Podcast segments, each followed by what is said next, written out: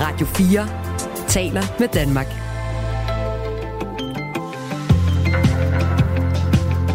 Velkommen til Radio 4 morgen.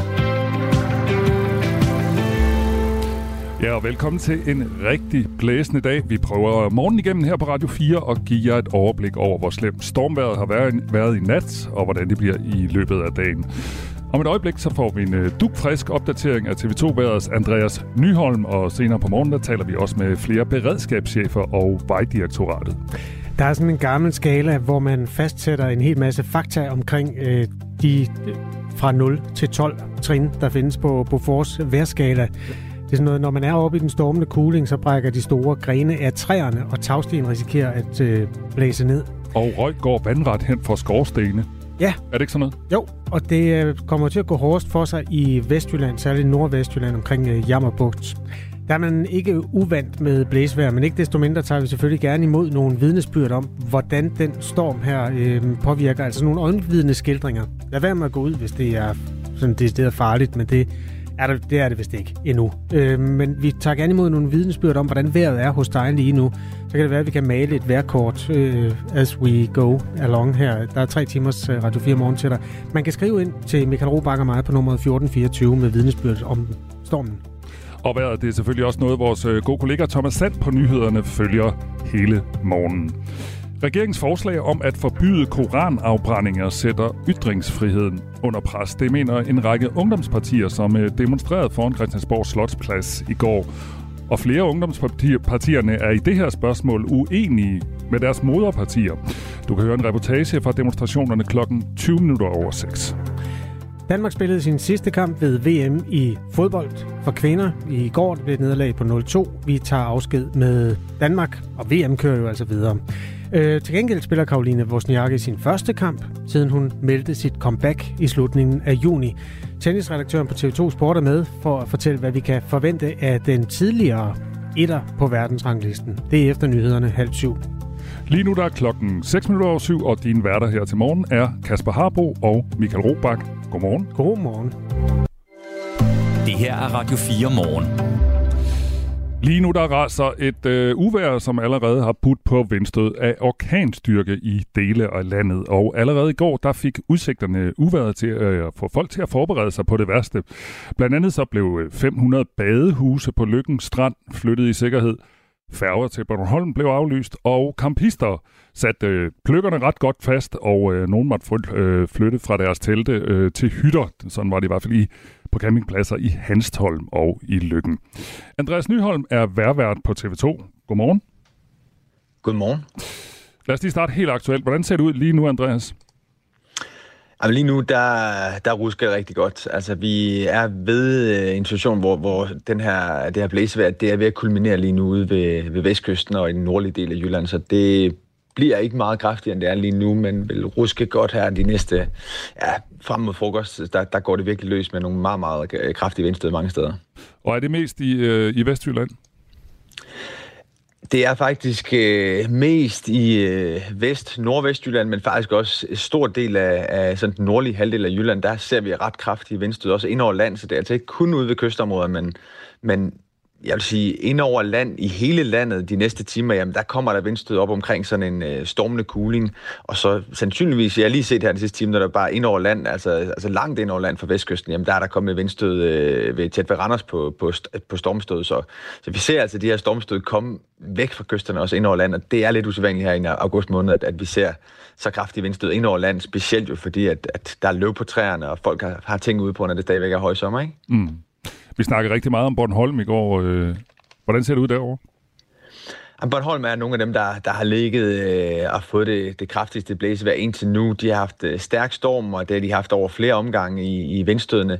De har stadigvæk øh, stormstød, men jeg tror på Bornholm, der er det værste nok ved at være overstået, sådan hvad vi snakker som, øh, af, vindstyrke, men, men hele dagen igennem, der ligger de med, med vindstød og stormende kuling, og, og der kan godt komme nogle stormstød også her de næste mange timer. Faktisk helt frem til i aften kan der godt komme stormstød, så selvom at det værste måske er overstået, så er det stadigvæk meget blæsende fra august måned på Bornholm, og, og for store dele af resten af landet her, her meget af, af tirsdagen. Det er jo rigtig charmerende, når det både blæser og regner. Hvordan ser det ud med det der regnvejr? Får vi også masser af regn? Jamen, Ja, men heldigvis så er det noget helt andet, vi stod op til i dag. I går var det jo silende vådt, øh, især mod nordøst. I dag der er det helt anderledes øh, tørt. Det er ikke ret meget regn, der er faldet siden midnat. Der er stadigvæk en risiko for, at man kan få nogle byer, så, så der er regn på programmet, men der er ikke ret meget tilbage i sammenligning med det, vi så i går. Det, I dag kommer det mest til at være sådan øh, byagtig regn, det vil sige, der kommer til at være pauser i det. Der kommer til at være lange perioder, hvor asfalten er tør, hvor man fint kan være udenfor, bortset fra vinden selvfølgelig, men, men, men det er noget helt andet, hvad, hvad angår nedbøren. I Nordjylland dog, der kommer der perioder, hvor det vil være lidt mere vedvarende øh, regn, så, så i Nordjylland jo, der kommer de nok til at få perioder, hvor det bliver lidt surt efterårsvejr, men resten af landet, der bliver det mere øh, tåligt vejr, hvor der kommer øh, perioder med, med kig til solen og perioder med, med tørvejr i lang tid. Vi taler med Andreas Nyholm, der er værvært på TV2, og på den anden side af mit skrivebord, der sidder Kasper Harbo, og Kasper, du rakte lige fingrene op. Jamen, det er fordi, du bruger ordet usædvanligt, Andreas. Godmorgen i øvrigt. Godmorgen. Øh, hvor, hvorfor er det usædvanligt, og hvad skyldes det så? Ja, man kan sige, at øh, vi får er til øh, kraftige blæsevejr her i, i august måned. Sidst vi havde en, en, en regulær storm i august måned, det var tilbage i, i 2018, i, der hed Johanne. Det var efter den her kanonsommer i 2018, der endte det faktisk med, med et kraftigt blæsevejr, hvor der også kom nogle meget, meget kraftige vindstød. Øh, så der går cirka en fem år imellem, vi har nogle rigtig kraftige blæsevejr i, i august måned. Så på den måde er det sådan lidt usædvanligt, uden at være meget usædvanligt, men, men den her, det her blæsevejr så adskiller sig lidt ved, at det jo kommer oven på den vådeste juli nogensinde. Mm. Så der er virkelig en blød øh, jord derude, og det er, er, er mere sårbart for, for træer, at, at, at jorden er så mættet med, med vand. I kender det sikkert, hvis man skal grave i haven nu, når der er masser af fugt i jorden, jamen, så er det nemt at, at sætte spaden ned eller trække noget op af jorden. Omvendt, hvis det er helt tørt, for eksempel i juni, som det var i år, jamen, så står tingene jo bedre fast. Så, så det er sådan, vi vil nok forvente, at der kommer lidt flere øh, væltede træer end, end normalt, øh, også her i august, på grund af, at det har været så vådt, og det har også været ekstremt vådt bare de sidste 48 timer. Vi tager gerne imod vidnesbørn fra dig, der hører Radio 4 morgen, om hvordan øh, stormen, eller den stormende kuling, eller hvordan man nu definerer den, den øh, er flyttet ind i den landsdel, hvor du nu opholder dig. Andreas Nyholm, hvis man har en lille smule øh, klimaangst, vil det her nok stemple ind i rækken af usædvanlige klimahændelser den her sommer. Er, er det noget, man skal være nervøs for? Øhm, ikke sådan, hvad angår blæst, der tror jeg ikke, vi sådan klimamæssigt kommer til at være så skal være så bekymret. Altså, det er ikke sådan, fordi vi kommer til at skulle opleve rigtig mange kraftige blæsevejr øh, i det, vores fremtidige varmere klima. Men det er klart, at, at det fortæller lidt om, at der kommer nok øh, større variabilitet i, i sommermånederne. Nogle sommer kommer til at være helt fantastiske varme, hvis man godt kan lide det. Altså andre bliver ustadige med, med, med meget mere regn, end vi nogensinde har set før. Så altså også perioder, hvor det kan blæse rigtig kraftigt. Så det taler lidt ind i, at vi, vi er i hvert fald et forandret vejr, vi, vi kigger frem i også, når vi kigger de næste mange år frem at, at det nok bliver med, med større variation i, i, i sommerne, end, end vi måske har tidligere set. Lad os lige gå lidt tilbage til det konkrete igen. Allerede i går, der forårsagede blæsten væltede træer og aflyste færgeafgange flere steder i landet. Og til TV2, der oplyser Top Danmark, at forsikringsselskabet allerede mandag formiddag havde modtaget øh, 124 anmeldelser om værreskader, blandt andet vand gennem taget og vand i kælderen. Andreas, hvad er det typisk konsekvenserne af det, øh, øh er af det vejr, vi har i dag, ud over trampoliner, der flyver gennem luften? Jamen heldigvis kan man sige, at nu er vi overstået med det her med, med vandskader, vil jeg tro. Ikke? Altså, der er lidt forhøjet vandstand nogle steder, men ikke noget kritisk overhovedet. Så, så det vil mest være det her, at man skal være opmærksom på øh, vind. Øh, så, så går man lige ud her til morgen og tjekker sin have, eller hvor man bor, altså sommerhus, jamen så, så tjek lige, at alt sidder godt fast. Det er jo sådan nogle skader, der også skal opstå sådan løbende. Altså det kan godt være nogen, der sådan forværres hen ad dagen, at, at der er nogle træer, hvor man kigger ud her til morgen, og så står de altså og hælder godt, og så er det jo selvfølgelig med at sørge for at, at få sikret de ting, der træerne eventuelt kan vælte ned i, eller, eller lige i hvert fald øh, gøre, hvad man kan, for det er jo svært at gøre noget ved et træ, der, der står og, og, og er ved at vælte. Altså, det er jo reelt svært andet at, at flytte sig fra, fra der, hvor det kan vælte hen. Så det er at være opmærksom på de omgivelser, man har, og, og lige gå ud og kigge, fordi det kommer til at, at blæse hele dagen i dag. Lidt aftagende hen ad eftermiddagen, men, men stadigvæk en ret kraftig blæs. Så lige tjek omgivelserne, om der er nogle ting, som har løsrevet sig, om, om, og så selvfølgelig følge med i, og, hvad, hvad, hvad der sker i løbet af dagen. Øh, også hvis man skal ud og rejse. Der kan godt komme nogle øh, aflysninger, vil jeg tro, af tog og, og vejtrafik hvis træer vælter ned. Og lige præcis det, det vender vi tilbage til øh, senere på morgen med aflysning, øh, aflysninger og den slags, og det er også noget, Thomas Sand på nyhederne følger hele morgen. Andreas, her til sidst, øh, hvornår er vi helt på den anden side af det her, og hvornår får vi noget sommervejr? ja, det, det er et godt spørgsmål, vil jeg sige. Ej, det, vinden kan jeg svare ret hurtigt på. Altså, det, der er ingen tvivl om, at, at det kulminerer lige nu og de næste øh, timer. Så, så det her lavtryk, det er, det jo ret langvej. Det er det, der gør det lidt specielt også, at vi, vi ser det her lavtryk komme op allerede øh, søndag, give vedvarende regn, og nu her mandag gav det rigtig meget regn og vind, og hele tirsdagen giver det regn, byer og blæst. Og faktisk også i morgen, der giver det fortsat byer og blæst. Det vil dog blive noget mindre vind i morgen, men stadigvæk en blæsende onsdag, og så faktisk først rigtig torsdag, vil jeg sige, så er det der lavtryk ved at være overstået, og torsdagen ser noget pænere ud også. Så vi skal frem til torsdag, før vi ser, at vinden den lægger sig, og vi begynder at se solen komme mere frem. Og fredag ser egentlig ret pæn ud lige nu. Øh, og så en, en weekend, som bliver sådan lidt jeg vil ikke sige sommerlig, men, men øh, den bliver lidt lunere. Altså, vi kommer op over 20 grader igen, og, og vi får nok lidt regn, men det ser sådan lidt mere stabilt ud, når vi kigger sådan også videre frem i næste uge. Så, så der er sådan chance for lidt sommer i hister her, men der er ikke noget, der tyder på sådan 25 grader og højtryk lige forløbet, desværre. Vi er efterhånden blevet glade for lidt. Altså bare det, bare det ikke regner og stormer, så er vi næsten glade. Andreas Nyholm, tusind tak, fordi du var med her til morgen. Det var slet. Andreas er altså værvært øh, på TV2. Der er flere, der har skrevet ind, øh, Kasper. Ja, Tommy er ukulig vestjyde og skriver 11 sekundmeter i Vestjylland, standard sommervejr. Det er også det, der hedder hård vind, men det, det har han det fint med. Uh, så er der David, der skriver, Godmorgen her i Brost og Fjeritslev er der kun nogle vilde vindstød.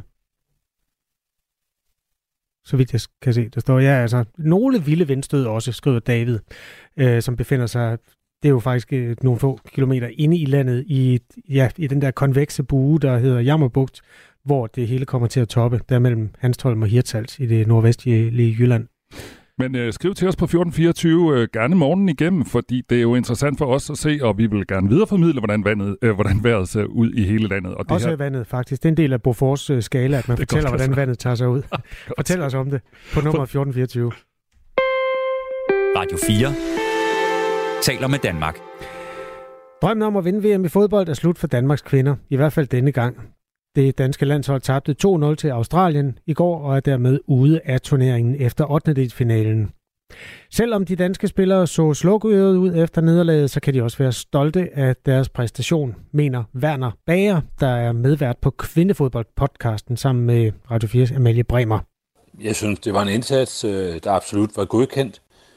Øh, I nogle af de andre kampe har det danske hold øh, startet usikkert, og man har kunnet mærke nerverne. I dag der var de klar, og de første 25 minutter, der var Danmark øh, klar bedst. Og så scorede Australien, og så havde vi ikke helt det samme flow, som vi havde indtil da. Men en godkendt indsats, absolut.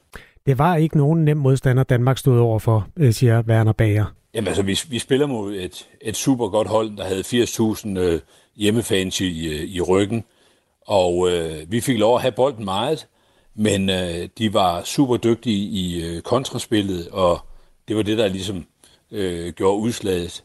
Øh, vi har en, en stærk defensiv, men øh, den, den svigtede lige en enkelt gang, og øh, vi fik lov at have bolden, men vi kunne ikke lige øh, få den trillet det sidste stykke over stregen.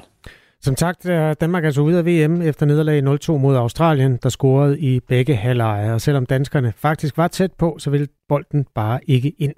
Det er der måske i øvrigt en god forklaring på, mener Werner Bager. Vi har spillet meget offensivt fodbold, da der var i kvalifikationen, hvor vi mødte mange dårlige hold og scorede masser af mål. Men så havde vi problemet, når vi mødte de bedste hold, at øh, så kunne vi ikke holde dem fra at score. Så det sidste år er der blevet brugt mange kræfter på at gøre offen, eller defensiven stærkere, og det er så desværre gået lidt ud over vores evne til at score i den anden ende. Selvom det altså er slut for denne gang uden medaljer, så viste kvindelandsholdet gode takter, der også peger ind i fremtiden. Ej, jeg synes klart, det var, det var den bedste kamp.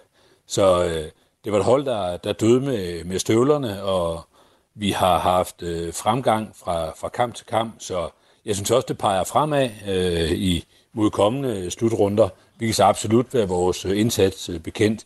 Hovedparten af de 80.000 tilskuere på stadion i Sydney var lokale, altså australier, som dermed hæppede på Danmarks modstandere. Men der var også danskere iblandt. En af dem, Anna-Sophie Carter Omø, der så kampen på tætteste hold. Men jeg synes også, at danskerne spillede meget fint. Men ja, det var bare lidt synd for dem, at de kunne ikke få øhm, bolden ind i nettet. Men udover det, så synes jeg, at det var en god kamp, og det, det var sådan lige det, jeg havde forventet. Jeg tænkte også, at måske de også for lige kunne godt komme over linjen, og det gjorde de så, men ja, det var meget fint. Anne-Sophia Carter Omø er så heldig at uh, have et lod i begge skole. Hendes far er australsk, så det kan være lidt svært at vælge, hvem man skal holde med i sådan en kamp. Jamen, det var lidt svært, fordi at, øh, jeg havde nemlig dansk rødt tøj på og rødt og vild, øh, men så havde jeg også det grønt og det gule øh, tørklæde på, så jeg, jeg var sådan lidt på both sides øh, til kampen, men nok ja, sådan lidt igennem. Jeg kunne ikke vende mig til, hvem det skulle lige være, men nok mest danskerne, kunne man sige. ja, men det blev så australsk sejr. Og det er første gang i 28 år, at Danmark er gået videre ved en indledende, eller fra en indledende gruppe til 8. finalen, som altså blev endestationen for danskerne. Australien går så til kvartfinalen, og der vinder, venter vinderen af kampen mellem Frankrig og Marokko. De mødes kl. 13 i dag. Der er i det hele taget stadigvæk masser af kvindefodbold, hvis man er til den slags VM. Colombia og Jamaica spiller dagens første kamp kl. 10. Og lige nu der er klokken 20 minutter over 6. Godmorgen. Godmorgen. Det her er Radio 4 morgen. Ytrings, ytringsfriheden er under pres, det mener en række ungdomspartier. Derfor valgte omkring 100 unge i går at trodse regn og blæst for at demonstrere mod regeringens forslag om at forbyde afbrænding af hellige skrifter, som for eksempelvis Koranen foran ambassader. Demonstrationen foregik på Christiansborg Slotsplads, og en af de fremmødte var Simon Fendinge, der er formand for Liberal Alliances Ungdom. Udover at ytringsfriheden jo er et ekstremt stærkt privilegium for ganske få lande og noget, som mange mennesker verden over drømmer om at have, så er det netop det, der er fundamentet for et frit og åbent samfund. Retten til både at sige noget rigtigt og noget forkert, og alt det ind midt imellem, er en ekstremt væsentlig rettighed, som øh, rigtig mange hverken øh, har eller nogen er blevet frataget. Folk er døde for det, og vi synes, at øh, det mindste, vi kan gøre, det er at stille os op en øh, regnvåd mandag og demonstrere for det. Også Mads Hvidbjerg fra DSU, som altså er Danmarks Socialdemokratiske Ungdom, var mødt op på Slotspladsen for at markere sin utilfredshed med regeringens forslag. DSU er her i dag, fordi vi prøver at råbe vores øh, partifælder i regeringen op og fortælle dem, at øh, vi ikke skal indskrænke ytringsfriheden ved at forbyde koranafbrændinger. Vi synes, det er dårlig stil at brænde koraner, og vi synes, det er dårlig smag, men det er ikke, hvad vi synes, der er dårlig smag, der skal afgøre, hvordan vi øh, sætter rammerne for ytringsfriheden i Danmark. Og det er slet ikke diktaturstater fra Mellemøsten, der skal beslutte, hvordan vi øh, regulerer vores ytringsfrihed her, her i Danmark. Danmark, og det, det vil vi prøve at overbevise vores partifælder om i regeringen. Og alt det her, det skyldes øh, den seneste tids øh, koranafbrændinger. Øh, afbrændinger. Dem har der været flere af både i Danmark og Sverige. Det har skabt vrede i muslimske lande. Presset har vokset sig så stort, at regeringen nu undersøger, hvordan man kan indføre et forbud mod afbrænding af koraner i Danmark. Men det er ikke en god idé, fordi det indskrænker ytringsfriheden, det mener Sofie Mosgaard fra Venstres Ungdom, som også var mødt op.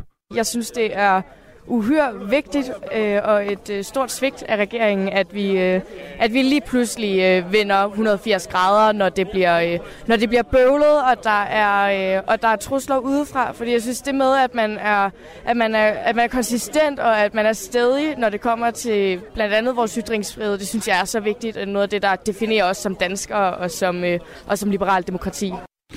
SVM-regeringen har endnu ikke meldt ud, hvordan den tænker, at det her forbud kan se ud, men ifølge regeringen bliver det ikke en genindførelse af øh, blasfemiparagrafen, som blev fjernet i 2017. Den, øh, den gjorde det ulovligt at brænde religiøse skrifter, som for eksempel Bibelen og Koranen. Alligevel så frygter Mads Hvidbjerg fra DSU, altså unge socialdemokrater, at der vil være visse ligheder. For mig at se, så er det jo ret klart, at det er en indskrænkning af ytringsfriheden, og øh, på en måde genindføre den blasfemiparagraf, som man øh, afskaffede i 2017. Da man afskaffede den i 2017, så beskyttede den kun øh, skænding af helligskrifter, og øh, det er jo den, det, er det forbud, man gerne vil genindføre nu i en eller anden form. Jeg synes, det er rigtig vigtigt, at man kan øh, ytre sig på den måde, som man har lyst til, og ytringsfriheden involverer også metodefrihed, at man kan vælge den øh, måde, som man synes er mest hensigtsmæssig. Øh, jeg synes ikke, det er en særlig hensigtsmæssigt at bruge afbrænding af bøger, men det er der nogen, der synes, og det skal det være deres gode ret til at synes. Og hvis det her forslag, forslag bliver en realitet, så bliver det en glidebane, det mener Mads Hvidbjerg fra DSU. Fordi hvis vi giver efter nu fra de øh, regimer i Mellemøsten, som er provokeret af, at der bliver brændt koraner i Danmark, hvad er så det næste? Hvis der så kommer et forbud mod koranafbrændinger, for eksempel, så øh, risikerer vi, at de for eksempel ikke synes, straffene er store nok, eller at vi også skal forbyde øh, andre former for ytringer. For eksempel, hvis man bestiller sig frem foran Irans ambassade med et pride-flag. Det synes jeg er rigtig vigtigt, at man kan gøre. Øh, og, og jeg kan godt være bekymret for, at det bliver en glidebane. Også Liberal Alliances Ungdom frygter, hvad det kan komme til at betyde, hvis forslaget om at forbyde koranafbrændinger bliver en realitet. Det siger Simon Fendinge. Jeg synes, det er et, et, en ekstremt alvorlig glidebane og et ekstremt alvorligt forslag, som er en indskrænkning af ytringsfriheden, uanset om Mette Frederiksen sidder i aftenshowet og siger, at det ikke er, så er det en begrænsning af ytringsfriheden og en tur tilbage til dengang, vi havde blasfemiparagrafen, som vi synes er et skridt tilbage, fordi ytringsfriheden skal være så stærk og ukrænkelig som overhovedet muligt. Og Simon Fendinge fra Liberal Alliances Ungdom øh, mener derfor, at man bør gå langt for at beskytte ytringsfriheden. Det skal hverken være altså, en stærk mand eller et stærkt land, som øh, presser os til at gå på kompromis med ytringsfriheden. Det er en af de vigtigste rettigheder, vi har, og vi synes, det er ekstremt vigtigt at kunne bruge den både til ting, som man bakker op om, og ting, man synes er dumme. Nu gælder ytringsfriheden jo heldigvis for alle, også dem, vi øh, skulle måtte være uenige med, og det kan man respektere. Og for nogen, der er Koranen hellig, for mig er Stig Tøfting selvbiografi hellig. Uanset hvad man har lyst til at brænde, så øh, må man jo gøre, hvad man har lyst til.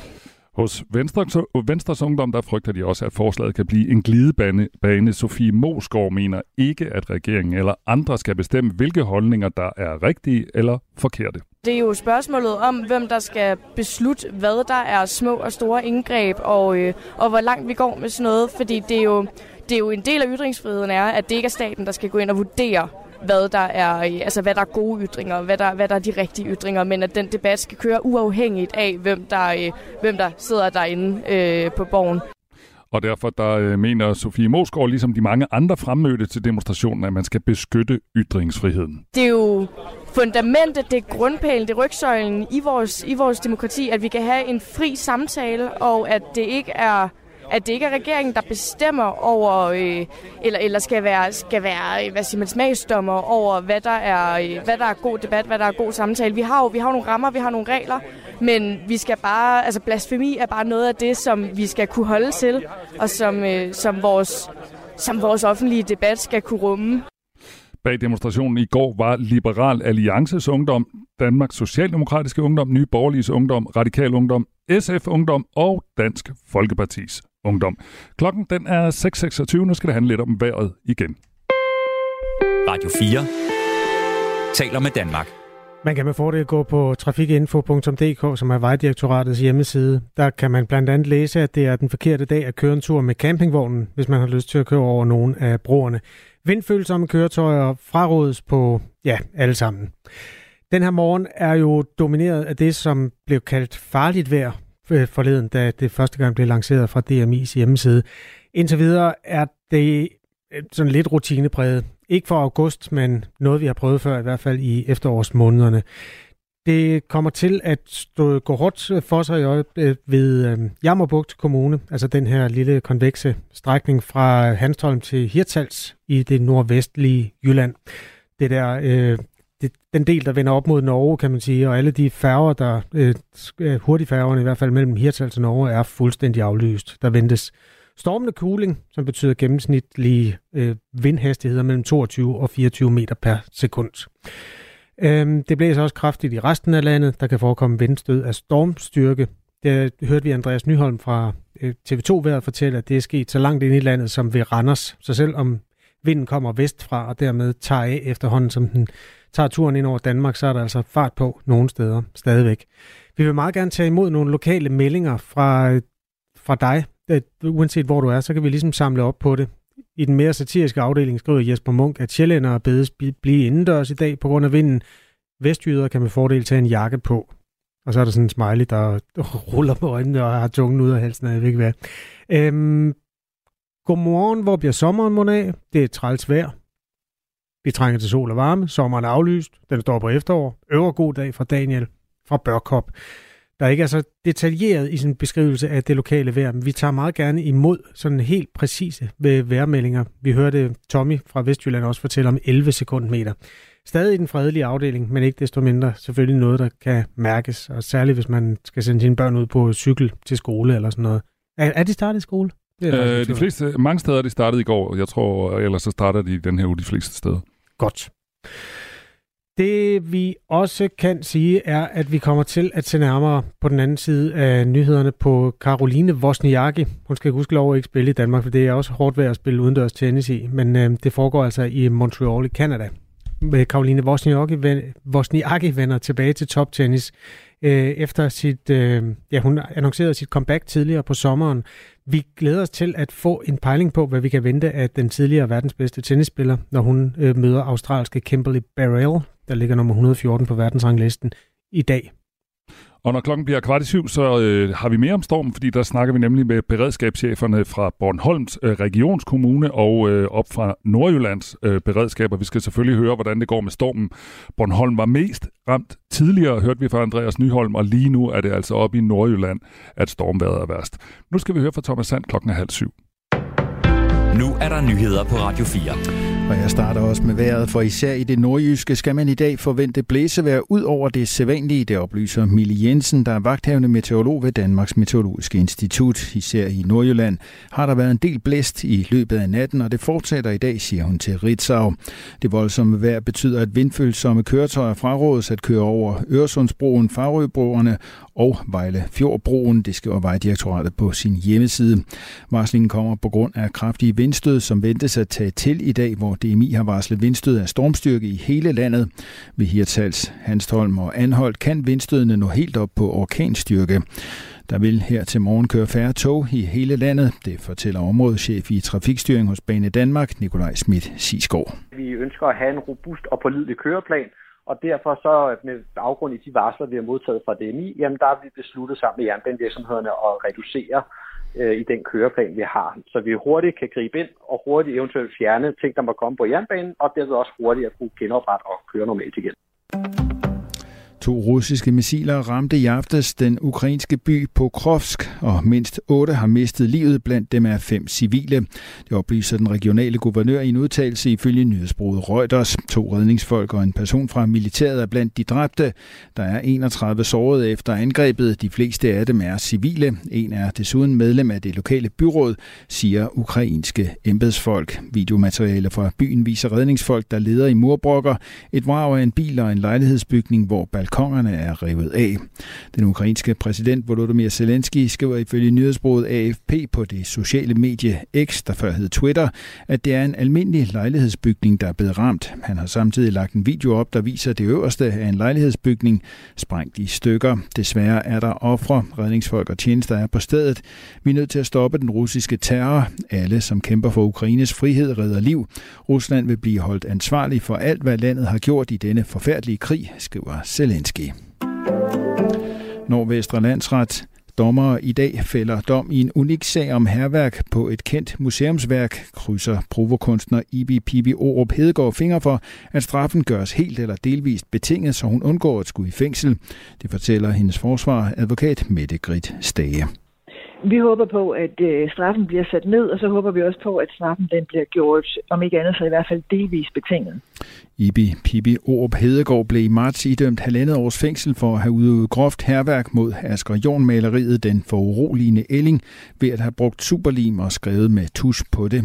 Straffen blev af byretten gjort ubetinget, hvilket vil sige, at den skal afsones. Særligt hvad angår det punkt, håber provokunstneren på en ændring i landsretten jeg mener, det er et meget højt strafniveau, der er fastsat, men det vigtigste for min klient, det er jo først og fremmest, at straffen bliver gjort betinget, så hun ikke skal i fængsel siger Mette Grits Dage. Provokunstneren har erkendt, at det var hende, der stod bag herværket, som fandt sted på Museum Jorn i Silkeborg en aprildag i 2022, men hun er utilfreds med byrettens dom og sagde efterfølgende, at det kunne ikke være gået værre.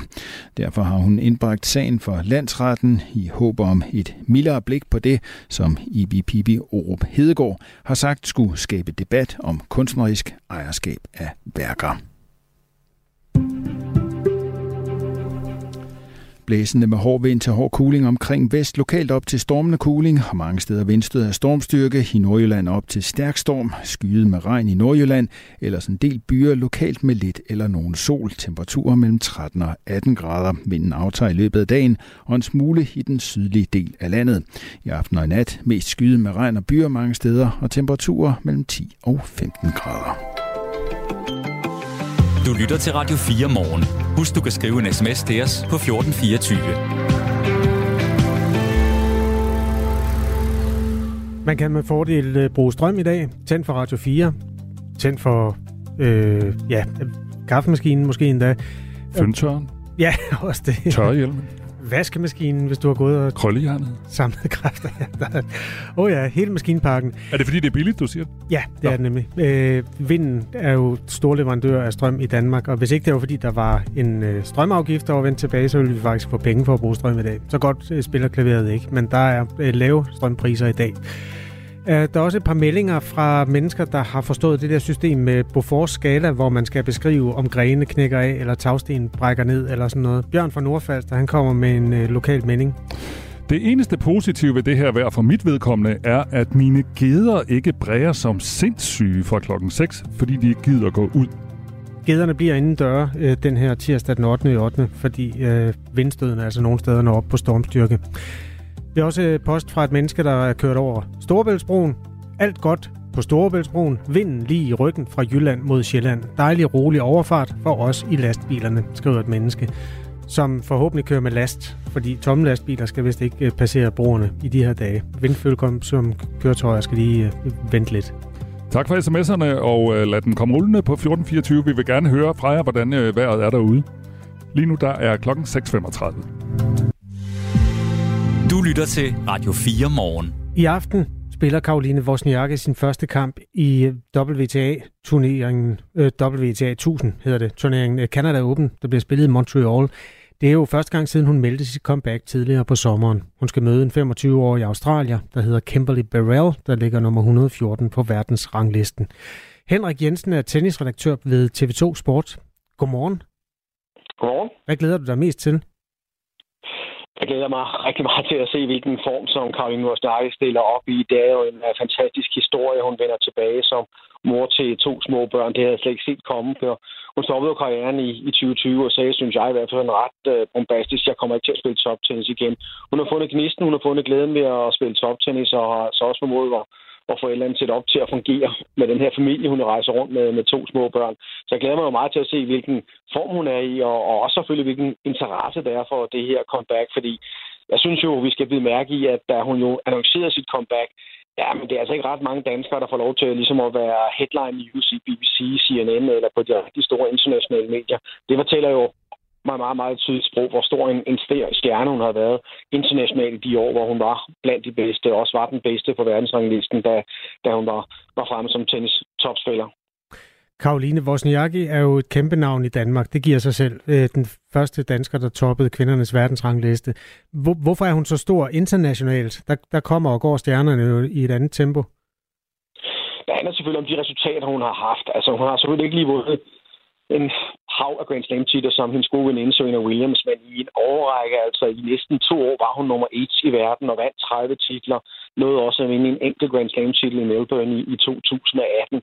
Og så tror jeg også, at hendes øh, attitude, hendes øh, måde at være på, altså hun elskede jo og elsker jo en eller anden form for øh, det her søgelys omkring øh, det at være, være tennisstjerne. Og det er en stor global sport. Findentennis er nok den største globale tennis tv-sport, der findes, hvor, hvor der bliver omsat for milliarder. Vi kan se på Karoline Wozniacki, hun har nok sådan tjent omkring en halv milliard kroner, når vi taler om præmiepenge og reklamepenge. Og så også den her attitude i USA, blev hun jo kaldt Miss Sunshine, fordi hun, hun altid, ja, hun har jo haft nogle nederlag, men jo var, var, var som den her smilende danske blonde tennisspiller, som, som virkelig begejstrede især øh, mange tennisfans, og selvfølgelig også medierne, fordi hun, hun, øh, hun, hun, hun var simpelthen bare, eller er simpelthen et godt navn. Hun har været god til også at, at sætte sig selv i scene som, som en, øh, en rigtig dygtig tennisspiller, men, men der er jo nok også en del af os, der husker os hun jo blandt andet optrådte, ikke med så meget tøj i forbindelse med, men påmalet med badedragt. Altså hun var også god til at, at lave en masse ting uden for banen, som gjorde, at hun, hun virkelig stod sit navn fast. Men ja, det er selvfølgelig tennisresultaterne i første omgang, der gjorde, at hun, hun var, og nu forhåbentlig igen bliver en, en stor global tennisstjerne internationalt. Karoline Wozniacki har jo altså brugt sit karrierestop til blandt andet at få to børn med sin mand, øh, David Lee, den øh, tidligere basketspiller og øh, vender altså tilbage nu. Det er første gang, hun spiller Canada Open i seks år. Dengang der var hun faktisk i finalen, men tabte. Henrik Jensen, hvor usædvanligt er det at spille toptennis, når man har født børn? Det er ekstremt usædvanligt for en kvindelig topatlet, og jeg synes også, det er værd at mærke. Jeg ved godt, hun har nogle økonomiske rammer, der gør, at hun kan rejse rundt med et team, som er med til at passe de her børn. Men hun sender også et signal om, at selvom en kvinde får børn, så kan man altså godt vende tilbage. Her nu er det jo topsport, men sådan set også i erhvervslivet. Selvom man har født to børn og har to små børn, så synes jeg, at det er jo et rigtig spændende signal, hun sender til, til hele omverdenen, at man kan altså godt komme tilbage, og forsøge at komme tilbage igen, og, og være, være, være aktiv på, på et område, som jo kræver ekstremt meget træning, ekstremt meget fokus, selvom man har små børn. Det har jo ikke tidligere som der været, været muligt for, for rigtig mange kvinder, både i topsport, men måske også i, i, i erhvervslivet. Og så synes jeg jo, at, at, at det er rigtig interessant at, at se selvfølgelig, hvilken styrke hun kan levere. Jeg håber jo personligt, at hun kan levere en Kim Kleisters, og når jeg taler om Kim Kleisters, det er en belgisk topspiller. Hun vendte netop tilbage i, øhm, i omkring 2009, efter hun havde født sin datter og vandt faktisk US Open og vandt nogle af sine største titler i karrieren, efter hun havde var blevet mor til, til sin første datter. Og det, det er selvfølgelig en helt stor drøm, det kan ske for Karoline, men selvfølgelig, hun er 33 og været væk i lang, lang tid. Men, men mit håb er der selvfølgelig, at hun, hun kommer til at vinde nogle kampe og, og viser, at, at hun stadigvæk har noget fantastisk god tennis i sig. Jeg taler med Henrik Jensen, der er tennisredaktør på TV2 Sport i anledning af, at øh, Karoline Wozniacki vender tilbage til toptennis ved Canada Open i aften dansk tid. Øhm, hun var tidligere kendt som en meget fysisk spiller. Altså det var sådan hendes kraftoverskud, der også gjorde, at hun kunne køre nogle af sine øh, modstandere over. Tror du, hun er der igen? Altså det er jo svært at forestille sig, at hun kan være på det samme høje niveau. Men altså de træningsspillere, det jeg sådan også har hørt blandt andet fra hendes øh, kære storebror Patrick Wozniacki, og det som jeg selv kan se på, på sociale medier, det er jo, at hun er jo en fantastisk fysisk form, har trænet hårdt. Det gjorde hun også allerede efter fødsel af, af sin datter Olivia, og har jo også spillet en del til nogle opvisningskampe i forbindelse med for eksempel Roland Garros i Paris og Wimbledon. Så hun er i en, en helt sikkert i en rigtig, rigtig god form. Det er jeg slet ikke i tvivl om. Hun sætter ikke sit gode navn på, på spil, hvis ikke hun føler, at formen er til at, at spille på, på højt niveau. Det er selvfølgelig nervøs ved, det er om kampform. Hun har altså ikke spillet en tenniskamp siden januar 2020, og selvom hun har spillet nogle oplysningskampe, så er det altså noget helt andet, hun går ind til den her kamp i aften, at hun, hun skal vise, at det her det er et niveau, hun er god nok til at være med på. Så, så det er det helt store spørgsmål, og det bliver jeg meget spændt på at se, om hun er god nok til at kunne, kunne levere det resultater, eller de resultater, som, som er, er nødvendigt. Og, og der sker noget andet, når man spiller om de rigtig afgørende point og de vigtige point. Og der vil hun selvfølgelig være rigtig, rigtig kamprusten i forhold til, til de modstandere, hun, hun skal møde i den her turnering og i de kommende turneringer. En af de fordele, hun har i forhold til sine modstandere, er, at hun har haft tid til at se en masse tennis i ro og mag. Og hun har også været ekspertkommentator på tv, efter hun stoppede karrieren for tre år siden. Hun har tidligere sagt, at hun faktisk mener, at det kan blive en fordel øh, er du enig i den vurdering? Jamen altså, hun har jo holdt sig sur med udviklingen i spillet, og der er faktisk sket en del spillet, synes jeg, bare inden for de tre år, hun har været væk. Eller for eksempel var hun nummer et i verden for, for snart 13 år siden. Den er blevet mere fysisk kvindetennis. Der skal mere power i slagene, og alle spillerne har så at se et fysisk team omkring sig, hvor de har en fysisk træner, der hjælper dem. Det er hun klar over, det har hun selv set på nært hold i forbindelse med sin ekspertrolle. Hun har så udtalt omkring modstanden aften fra Australien. Hun kender hende Slet ikke, og det gør jeg faktisk heller ikke. Det er ikke en spiller, jeg har kommenteret i, i de år, jeg har kommenteret tennis på TV2 Sport, så, øh, så det er for mig også en, en helt ukendt spiller, men det er helt tydeligt, at hun har fulgt rigtig meget med, også som ekspert. Jeg mødte hende selv til, til Wimbledon sidste år, hvor hun var ekspert for nogle af de amerikanske tv-selskaber. Og der er det jo tydeligt at høre og, og se, at hun, hun har fulgt rigtig godt med i, i hvad der er sket. Så, så jeg tror ikke, der er nogen overraskelser for hende med, med det niveau, der er hos de topspiller, hun jo også forhåbentlig kommer til at møde i, i den her turnering, og måske også i forbindelse med, med US Open, den store Grand Slam-turnering i, i New York i, i slutningen af måneden. Så, så jeg er ret sikker på, at det er en stor fordel, og så har hun jo sin far ved sin side, Piotr Wozniacki. Altså, han har så ikke været træner den periode, hvor Karoline Wozniacki har været væk, men jeg er helt sikker på, at han har stadigvæk fulgt rigtig, rigtig godt med. Det er også min fornemmelse fra det, jeg hører fra, fra storebrorne af, at, at de har fulgt ekstremt godt med, og også været tæt på nogle af spillerne. Karoline Wozniacki har faktisk trænet sammen med nogle af de spillere, der er i top 50 i verden i den periode, hvor, ja okay, lige der, hvor hun havde født, har hun måske ikke gjort det, men så på det mm. område, så er, er hun virkelig velforberedt til, til det her comeback. Der er ikke nogen tilfældighed i, at, at det her comeback kommer nu. Jeg tror, hun har været i gang med at forberede det i, i flere måneder, og også øh, i lang tid før hun arrangerede det her for, ja, det er ikke snart en måneds tid siden. Henrik Jensen, øh, god fornøjelse med kampen, som TV2 jo har rettigheder til. Er det på hovedkanalen, ja. eller er det på sport, eller hvor er det i sådan det bliver på TV2 Sport X, og det bliver på TV2 Play også i aften. Og det er jo så heldigt, at øh, kampen er programsat til kl. 18.30 dansk tid, og efter at have regnet rigtig meget med Control, ser det også ud som om, at kampen bliver spillet kl. 18.30, for det ser ud som om solen skinner på med Sunshine, Karl Jørgens Jakke. Så vi glæder os til at vise kampen omkring kl. 18.30 i aften. Det er fedt. Tak skal du have, fordi du var med. Selv tak. God dag. Ja, i lige måde. Henrik Jensen, øh, tennisredaktør på TV2 Sport, der altså ser frem mod en kamp, der skal spilles i Kanada, hvor det er bedre tennisvejr, end det er i Danmark lige nu. Du skal lytte til Overskud, fordi du bliver klogere på din egen økonomi. Vært Sofie Østegård hjælper dig med at få mest muligt ud af dine penge. Jeg tror nærmest ikke, det har været vigtigere at gå op i sin økonomi, end det er lige nu. Derfor får du de bedste råd fra vidne gæster og eksperter i Overskud på Radio 4. Selv den mindste økonomi, der kan man altså finde en lille bitte smule at rykke rundt på. Lyt til Overskud i dag kl. 13.05. Mine tre bedste råd, det er gør det, gør noget og gør det nu.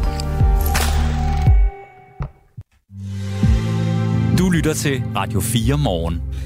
Og Kasper, lad os lige øh, kigge på en af de historier, vi prøver at øh, løbe hjem her til morgen, fordi der kom sådan set et meget interessant øh, telegram i går om, at Rusland rejser til månen for første gang i næsten 50 år. Altså, det er første gang siden 1976, at Rusland vil sende et øh, rumfartøj til månen. Det er spændende, fordi de der videnskabelige ekspeditioner jo normalt er noget, der forener klodens folk, men klodens folk er ikke forenet om ret meget, når det gælder Rusland i øjeblikket. Så det er jo et, et af mange spændende aspekter ved det der. Foruden det, at ja, månen jo altid er spændende. Mm. Og det, det, det, de siger, de skal, det er, at de skal op og analysere jordprøver og udføre langsigtet videnskabelig forskning.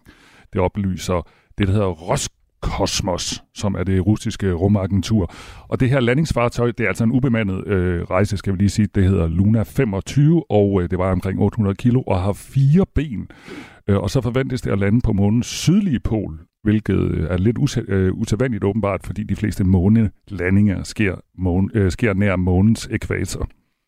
Og selvom det selvfølgelig er videnskabeligt, så er der også en masse geopolitik omkring rummet, lige så vel som der er om de arktiske egne og alt sådan noget der. Så derfor er det jo virkelig spændende også for uden det at finde ud af, hvad vi kan få at vide om månen, hvis vi ellers får noget at vide. Øh, så hvad, hvad det egentlig er, der kan tænkes at være bagtankerne med at tage det op fra Ruslands side. De er jo ikke de første. De har været der tidligere i skikkelse af Sovjetunionen. Ja, men tænker også, da jeg så den her historie i går, så tænker man også, øh, har de ikke travlt med noget andet i Ukraine? Altså, hvordan spiller det ind, eller spiller det overhovedet ind? Jeg tror, det er to forskellige ministerier, uden at kende det russiske statsapparat sådan helt indgående. Det tror jeg, du har ret i. Men det er altså en af de historier, som vi øh, prøver at drive hjem her øh, til morgen. Øh, vores øh, kolleger, der sidder ude på den anden side af vores glasvæg her, de prøver at få nogle kilder på den. Du lytter til Radio 4 morgen.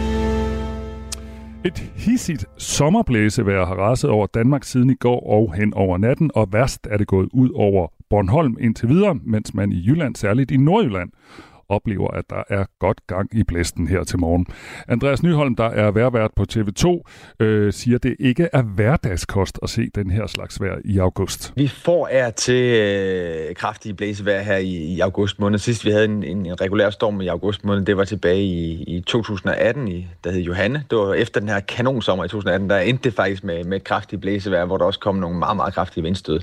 Øh, så der går cirka en fem år imellem, vi har nogle rigtig kraftige blæsevejr i, i august august måned. Så på den måde er det sådan lidt usædvanligt, uden at være meget usædvanligt, men, men den her, det her blæsevejr så adskiller sig lidt ved, at det jo kommer oven på den vådeste juli nogensinde. Mm. Så der er virkelig en blød øh, jord derude, og det er, er, er mere sårbart for, for træer, at, at, at jorden er så mættet med, med vand.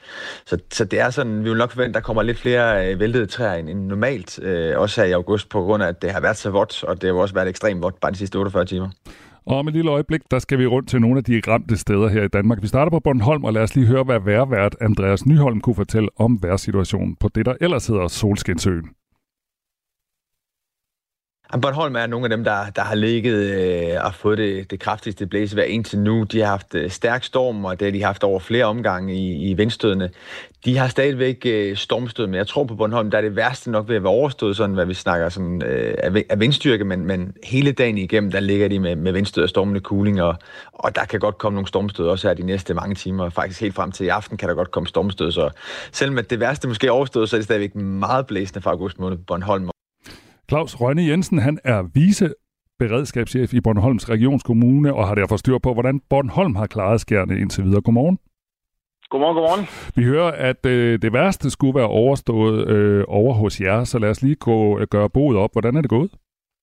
Jamen altså, det, det kan vi nok øh, ikke genkende til. Vi kan godt mærke, at øh, det har løjet en lille smule af. Men man kan sige, øh, hvis man gør boet op de sidste halvandet døgn, hvor vi har levet lidt under hæftig regn og blæst, så øh, har vi haft travlt øh, særligt på, øh, på den side omkring øh, væltede træer ud over offentlige veje. Øh, og der kan man sige, der, dem har vi jo koncentreret os om det sidste halvandet døgn, og der har vi haft øh, cirka 44 træer, der har øh, delvis eller helt blokeret øh, offentlige veje. Øh, og det har også medført, at der er enkelte vejstrækninger eller områder inde midt på øen, ligesom har måttet lukke ned øh, i forhold til, at der, der er for mange træer, og også i forhold til vores øh, skovarbejders øh, sikkerhed.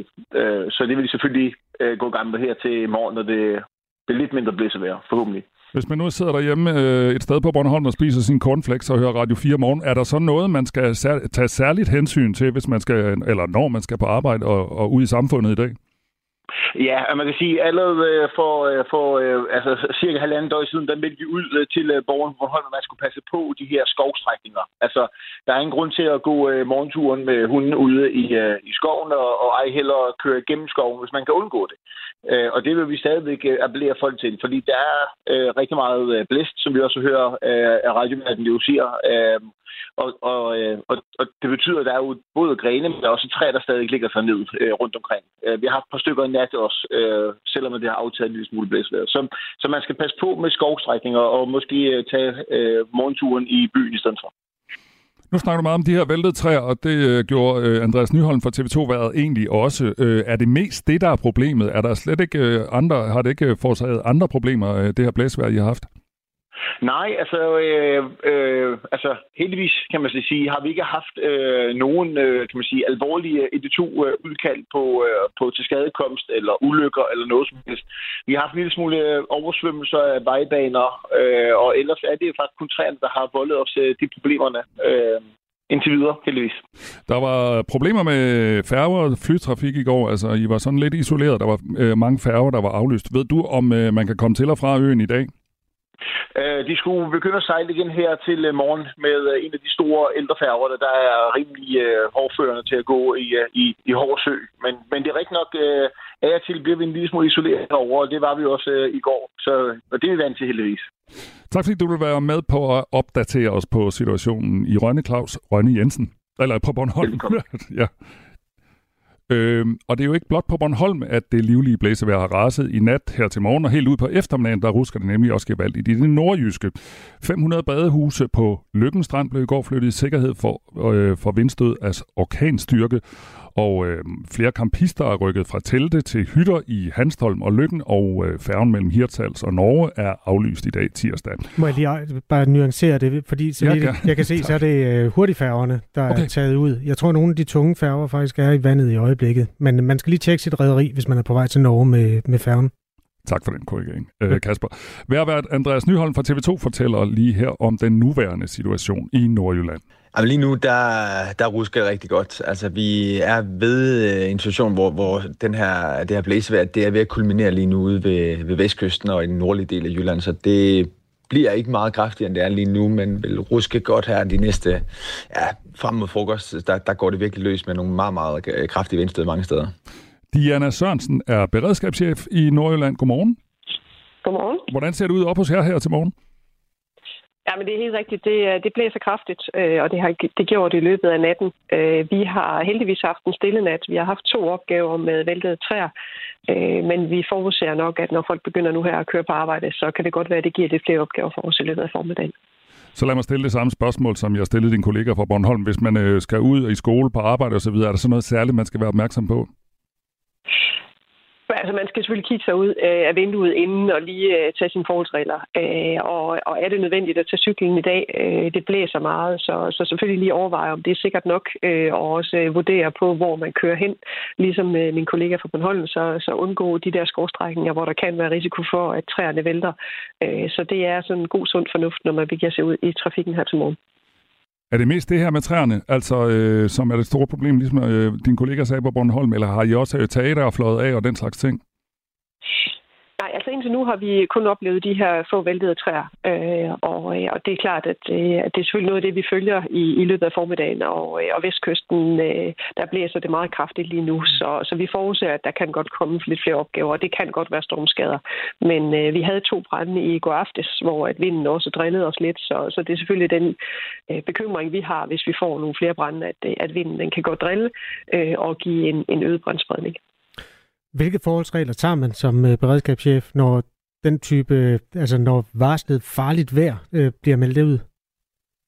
Jamen, det gør jo, jeg tror ligesom med borgerne, vi kigger på, på de værmeldinger, der kommer. Øh, vi har 36 stationer i Nordjylland, og de er klar til at rykke ud hver dag, og det, øh, det er de også nu. Øh, så de er selvfølgelig parate, hvis der skulle komme opgaver. Vi gjorde det også i går aftes, at vi varslede vores frivillige gruppe, at vi muligvis får brug for dem, og, og det vurderer vi lige på hele ved formiddagen, om, om det varsel lige fastholdes, fordi der kan komme opgaver, og det vil vi gerne være klar til. Nu nævnte du brænde. Har det nogen relation til vejret? Nej, det har det ikke. Øh, men det er klart, at øh, en bygningsbrand, hvor at der er kraftig blæst, så, øh, så kan det sprede sig til, til omkringliggende bygninger, og øh, også en naturbrand kan også udvikle sig kraftigt, øh, hvis den kommer i løbet af i dag, selvom det også er, er meget vådt. Så vi havde en naturbrand og en bygningsbrand i går aftes, hvor at, øh, at vi var ekstra opmærksom på vinden. Vi taler med Diana Sørensen, som er beredskabschef i Nordjylland, og vi taler selvfølgelig om det her blæsvejr, der er hen over landet, og i særdeleshed op i Nordjylland. Hvad er dine øh, forventninger til, hvordan det kommer til at udvikle sig i løbet af dagen? Jeg kunne jo høre nu her, at det, at det er ved at toppe her i løbet af, af morgenen og formiddagen, så det håber vi selvfølgelig på. Øh, men øh, vi har, øh, har stationerne parate til at rykke ud, hvis der skulle blive brug for det. Øh, og så følger vi selvfølgelig meldingerne, og, og håber også, at borgerne selv lige går en tur rundt i haven og ser, om der har været nogle skader i løbet af natten, og, øh, og lige sikre, at, øh, at der ikke er mere, der kan enten flyve rundt eller gøre skade. God arbejdsløst. Jo, tak.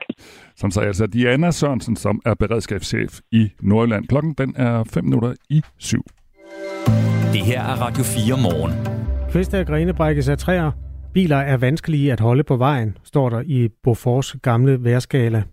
Det lyder som en opdateret version, når der, der står noget med biler også. Men altså, det er, hvad der står ud for hård cooling, som er den situation, man vil stå med øh, nogle steder i landet i øjeblikket. Så man skal altså lige holde hænderne rigtig godt på rettet her til morgen. Vores lytter Tommy, han er ved at dø af grin over det her. Det har han skrevet i en sms. Jeg har ikke set huse eller biler flyve. Hvilken storm snakker alle om, spørger han. Var så sådan en smiley, der og, græder af grin. Og det er jo det, man altid øh, snakker om, når der er sådan et uvær her, om det egentlig mest af alt bare er en mediestorm. Altså det, om det er medierne, der, øh, der synes, det er aller værst. Men øh, det stormer, det blæser. Du har stået i i, i den storms øje så mange gange som redaktør på TV2. Jeg kunne godt tænke mig at høre, om man nogensinde bag kulisserne siger, at ah, det, er, det er jo en fis i en hornlygte, mens man så står og siger, pas nu på, og det er farligt vejr og sådan noget. Nej. Nej, det er jeg Ej, det synes jeg ikke, men, altså, men det, er jo, det er jo klart, der er jo den der diskussion altid. Altså, jeg har også jeg har været redaktør på TV2 News, og der er jo den der disciplin, som øh, TV2 er mestre i, og sende folk ud og stå, hvor det blæser. Og det diskuterer man selvfølgelig, fordi seerne også tit reagerer på det og siger, hvorfor, hvorfor skal I stå derude? Kan I ikke bare stille kameraer ud? Vi ved godt, hvordan det ser ud, det blæ- hvordan det ser ud, når det blæser. Så den diskussion har man jo nogle gange, hvor, øh, hvor, hvor skal folk stå, og skal de stå der? Men øh, jeg så lidt øh, news i går eftermiddags, og øh, disciplinen lever i bedste velgående. Der stod øh, mange rapporter ude på nogle måler og nogle forskellige steder, hvor det blæser. Og det er jo det her med, at man ligesom siger, lad os da vise, hvad det handler om. Ja, men det har også en karakter af underholdningstv nogle gange. Er det ikke en lille smule rigtigt? Det samler nationen på samme måde som sådan noget fjernsyn en, en aften, hvor der er folketingsvalg, for eksempel. Altså, når man alligevel skal være indendør, så kan man sidde og, og kigge på det der fjernsyn. Ja, men jeg tror ikke... Altså, jeg har i hvert fald aldrig tænkt på det som underholdning, faktisk. Jeg kan huske en gang, øh, og der så jeg så med skam og melde Danmarks Radio, det må du undskylde, Michael. Øh, men den aften, der havde man jo Jesper Tejlgaard i studiet, som dengang var en af de mest prominente formidlere på Danmarks Radio. Og det stormede, øh, men så var det jo heller ikke værre. Altså katastrofen var lige, lige under overfladen, men den, den indtraf jo aldrig rigtigt. Så gik det hverken værre eller bedre øh, hin stormende aften, end at øh, Nelson Mandela, Sydafrikas øh, præsident, han gik hen og døde. Han lå for døden i et halvt år eller sådan noget, hvor alle medier var klar. Og så i samme sekund, som det skete, så røg Jesper Tejlgaard ud af studiet med 100 km i timen. Og så skiftede man fokus. Nu havde man jo hele det der breaking-apparat op at køre. Og så kunne man så fortælle, at den her over 90-årige mand, han havde draget sit sidste suk. Ja. Og alle de der mindebånd, man havde haft liggende klar i et halvt år, de kunne så afspilles. Jeg siger det med, med en, ja, et ben i hver lejr, det her, fordi det er jo mediernes fineste opgave at fortælle, når noget sker. Ja, og stor, histor- øh, stor historie trumfer jo mindre stor historie. Sådan er det jo. Mm. Ja, ja, ja, helt bestemt. Det vi gerne vil, det er jo sådan helt seriøst at øh, formidle det, som blev kaldt farligt vejr. Det er jo derfor, vi har øjnene rettet mod det, øh, hvordan det udspiller sig. Hvis du har lyst til at hjælpe os med at tegne det her vejrkort her til morgen, må du meget gerne skrive en sådan detaljeret øh, lille beskrivelse af, hvordan vejret det udspiller sig der, hvor du er. Vi har hørt fra Sydfalster, at det blæser så meget, at øh, Bjørns geder, de ikke gider gå ud af deres stald. Så er vi da i gang. Øhm, det vi også ved, det er, at øh, det politiske system er op at køre, og Jakob Ellemann Jensen, Danmarks forsvarsminister, visestatsminister og leder af Venstre, er tilbage på arbejde efter sin stresssygemelding. Og han øh, kan glæde sig til øh, at skulle på arbejde kl. 13.30, hvor han skal fremlægge en redegørelse angående indkøbet af våben fra det omstridte øh, israelske system, der hedder Elbit. Det var ham, der stod bag det i januar til Sydlandet. Netmediet Altinget har jo beskrevet, hvordan Jakob Ellemann Jensen til Sydlandet har givet urigtige oplysninger, eller i hvert fald muligvis har givet urigtige oplysninger i forbindelse med det her store indkøb. Et, et, et milliardbeløb, som er blevet brugt til at købe nyt artilleri, der i øvrigt ikke er kompatibelt med andre NATO-systemer. Så der er mange kritiske røster i forhold til det her. Vi får en analyse og varmer op til den redegørelse øh, om fem minutter. Men inden vi gør det, så skal vi høre fra Thomas Sand, som selvfølgelig også har mere om vejret. Klokken den er syv. Du har lyttet til en podcast fra Radio 4. Find flere episoder i vores app, eller der, hvor du lytter til podcast.